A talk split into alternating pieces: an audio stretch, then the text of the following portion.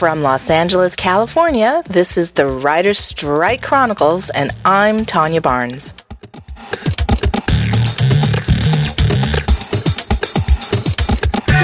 Hello, everybody. Today is Thursday, January 31st, 2008, day 89 of the writer's strike. In today's episode, I meet up with Stephanie Smith to talk about her project that was made specifically with the new media in mind. Now, one word before we begin, and that is if you haven't been paying attention, I mentioned in the past two episodes that I might be busy working nights on a job for this week. Well, it's confirmed. I'm working tonight and Friday night as well, and all this means is that the release schedule for the podcast may be delayed as I am unable to both work on set and create new content daily. Please bear with me. I am dedicated to delivering a podcast every day, but I'm also keen on staying gainfully employed during the strike as much as I can. As it stands right now, it's very likely I will lose my health benefits, which will come up in June due to the strike, and also my eligibility requirements for my pension fund as well.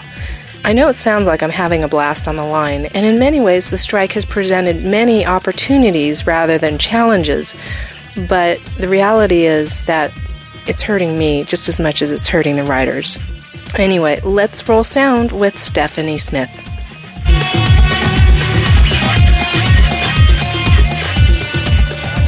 Okay. All right, I'm walking the picket line with Stephanie Smith. That's pretty funny. Well, I tell you what. I tell you what. Stephanie, tell me what got you in the guild. Um, I got. I actually got into the guild um, three days before the strike started, which was also my birthday. Happy Um, birthday! yeah, it was great. I woke up at 9:30 to the doorbell, and it was the postman with this huge packet, like "Welcome to the Writers Guild and happy birthday, you're on strike."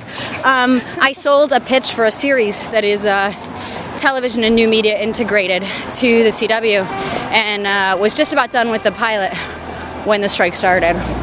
Oh wow! How did that feel when you went up for strike?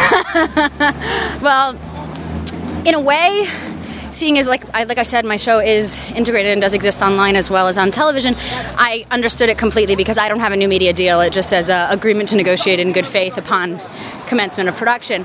And so I felt very strongly that we had cause to strike. But after struggling, you know, I came out of grad school in uh, the end of 2001, and to be struggling along for that time and have things really start to take off uh, right as the strike was starting, yeah, like the cruelest of ironies. Can you name the project? Uh, I, I don't think I can. No. Okay. Did I you wanna ri- leave it to did you write it for the network um, for net- I- television or for new media? Uh, no, I well, it's it's it's it's written for both. I mean, like there's there's components of new media that are incorporated into the television show, Okay. but it's written, you know, as a TV pilot. Yeah. Okay. I've, I've always seen the idea as integrated. Like I wanted it to be. What I set out to do is I wanted to create a show that would, or the story would organically move through the mediums to include all of them seamlessly, so that people could get entertainment in all of the places that they go for their entertainment, whether they're sitting in front of their computer, whether they're on their handheld, or whether they're on their TV, and that they'd be getting a different experience as part of the whole in each of those places. You need a different experience depending on the platform. Yep. Okay. But with the same characters and the same tone and all that sort of stuff, but the information that they get is different. Okay. Did you actually sell the idea? Yes. Okay, so you no longer control the control it or what? How's that work? Um, well, okay, I sold I sold a pitch for the way to handle it and everything else uh, around this time last year to Fox TV Studios. And then we uh, went out and shot a presentation for how it would work, Okay. and then pitched a couple of networks and sold it to the CW. So I guess no. I mean, I'm attached. I'm the creator co-EP. okay, now where is it right now? Uh, we're I don't think I can really say officially, but we're we're, uh, we're talking about the pilot that will be produced. Okay. Let's talk a little bit about new media. Do you download or stream any new media? And if so, what, what are you watching? You know, I do most of my new media on YouTube, believe it or not. Like, I, I'm more into the amateurish stuff than You, the, the user generated? yeah, user exactly, exactly. And I mean, like, so many people are um, are creating really funny stuff. And I found, especially during the strike, a lot of like the people that I've been meeting on the line and stuff have been doing really, really funny things. Um, I, you know, I've paid attention to Quarter Life. Oh, talk about that more, please. Quarterlife is a similar idea to mine. You know, the the girl who's the lead exists like she's real in this in this world, and you know, I, I, I don't I don't want to say too much about it. It's sort of my direct competition. okay. What attracts you to new media? well, I think it's the future, and I think ultimately, I mean, and this is what the, this whole freaking strike is about: is that television and the internet are going to be the same thing. There's no question about it. And what actually attracts me to it more than just the fact that it's that's the direction that it's going, and it's you know lower, you know budgets, making it easier for more people to do things, is that it's it's your opportunity or it's our opportunity as creators to find entirely new ways of telling stories. So it's not just you know, we're going to let this thing unfold for you and you're going to watch. Like in my show in particular, like I'm very much into a sort of user generated aspect, or it's sort of like I think of it as choose your own adventure TV. So, uh, you know, things happen and they they leave opportunities for the viewer to comment and interact with the people that are part of the story and then thereby can have a chance to shape the story so that to me is super cool i love the new windows that you can get into people like you know with social networking and you know beyond just the regular profile um, yeah, I mean the possibilities are just endless right now, and you know we're gonna watch where it's gonna go. But already it's it's opened up a whole different feel. A whole different way of doing things. So my follow-up question to that is, what do you need the networks for if you can create content on the internet on your own? Money. And in all honesty, that's that. That's this is uh, you know there are advertisers and um, major corporations and venture capitalists and all sorts of people that are um, very much interested in funding this sort of stuff. And you so we don't actually need the networks and the studios as much as we once did you know, there is still the visibility factor because it takes a certain amount of money or a certain huge time investment to generate an audience yeah, online. Be, yeah. And I was just going to say, you know, like you're not going to be the featured video on MySpace unless somebody pays for you to be the featured video on MySpace. Um, really? Is that how that works? I'm pretty sure. Yeah. I mean, there, I mean, maybe if something rarely goes viral enough that it gets to be, but as a general rule, I believe that space is paid for. You know think what? about it. Think about it. MySpace is part of uh, a News Corp, yeah. uh, which you know, yeah. fine with me. But yeah. Yeah. Okay, which I find interesting that going back to uh, Quarterlife, that it was sold to NBC and not News Corp. What do you think of that? News Corp's got my show. oh, they do. okay. and I pitched NBC, by the way. so you're hoping that News Corp will help you grow your audience? Is that it? Um, yeah, I mean, we're still deciding right now how uh, the whole thing, how the the pieces will work together. I mean, like creatively, story wise, I have a very clear vision of how I would like the pieces to work together. But you realize now that it's uh, when you're not doing it just on your own and you're not just uh, setting things up in sort of um, an indie style, you're dealing with these huge corporations, and so you know it's going to be a good portion up to them. Also, how they decide to position it and really push it. Yeah. How would you set it up? It's hard to talk about without actually talking about the context of the show. We can talk once my show is made. okay, let's do that. Okay, we'll do a follow. Okay. Okay. Can you explain what, why we're here on the strike lines today?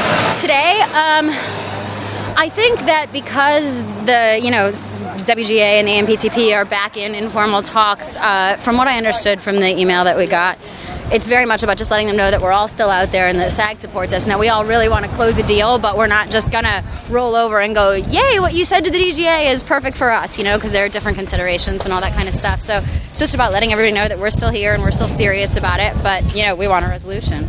Okay. Um, I'd had I'd heard rumors that we're two weeks away from uh, settling a deal. What do you had you heard I've that? Heard, what do you think? I've heard the same rumors. You know, I'm I'm cautiously optimistic. I mean, I, I feel really good, and as far as I know, everybody feels really good. And anybody that I've talked to in any capacity is feeling like it's going to be done in two weeks. It's going to be done in two weeks. The word is, you know, we got to be done by the time the Academy Awards come. Otherwise, um, otherwise, you know, we're SOL. So, you know, I hope so. I don't I don't want to say like, yeah, it's definitely going to happen, but I know I'd be really sad if it didn't because prior to the DGA deal, I was pretty much suicidal. yeah. yeah. Um, do you have any advice for writers and artists to create content on the web? Um, I think that the marketplace is changing really, really rapidly, and I think if if you have the connections and you have the money, even a small amount of money, to get something up on your own, then it's certainly not going to hurt you and now is a great time to do it. You know, I, I, I can't. I haven't. Oops! I just knocked. I just knocked a cone over. That's right. Um,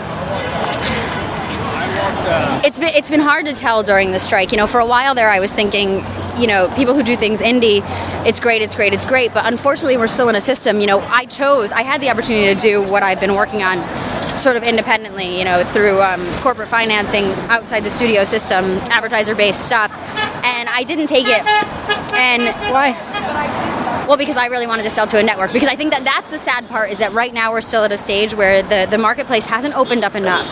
That there are real, credible venues. Like nobody's managed to make the successful web series yet, and I think it's coming, and I think it will happen. And I have a web series that I've been developing with you know a production company to get some venture capitalists behind it to try and launch it. And I think there are a lot of people that are trying to do that right now, but the problem is, is that there's still not the, the definitive place that people are going for their content outside of the network system, which is why I thought that for my project, the best thing to do, the thing that would be the best for my career would be to get it on network television. Okay.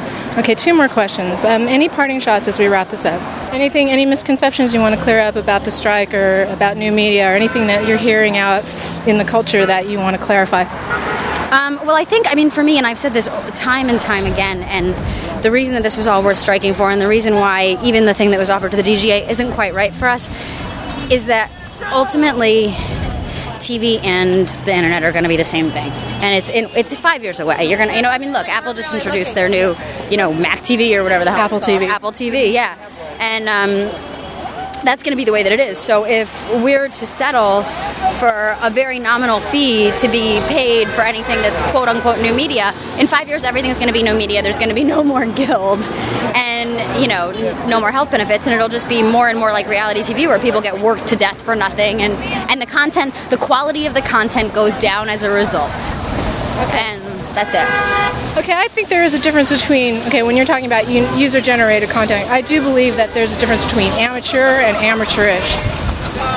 Oh yeah, absolutely, absolutely. Like not everybody that's an amateur is creating amateurish content. Absolutely not. I mean, there are people that are doing really great, really funny stuff that have no quote unquote experience and aren't considered pros. But I mean, isn't that the case? Isn't that always been the case in this business?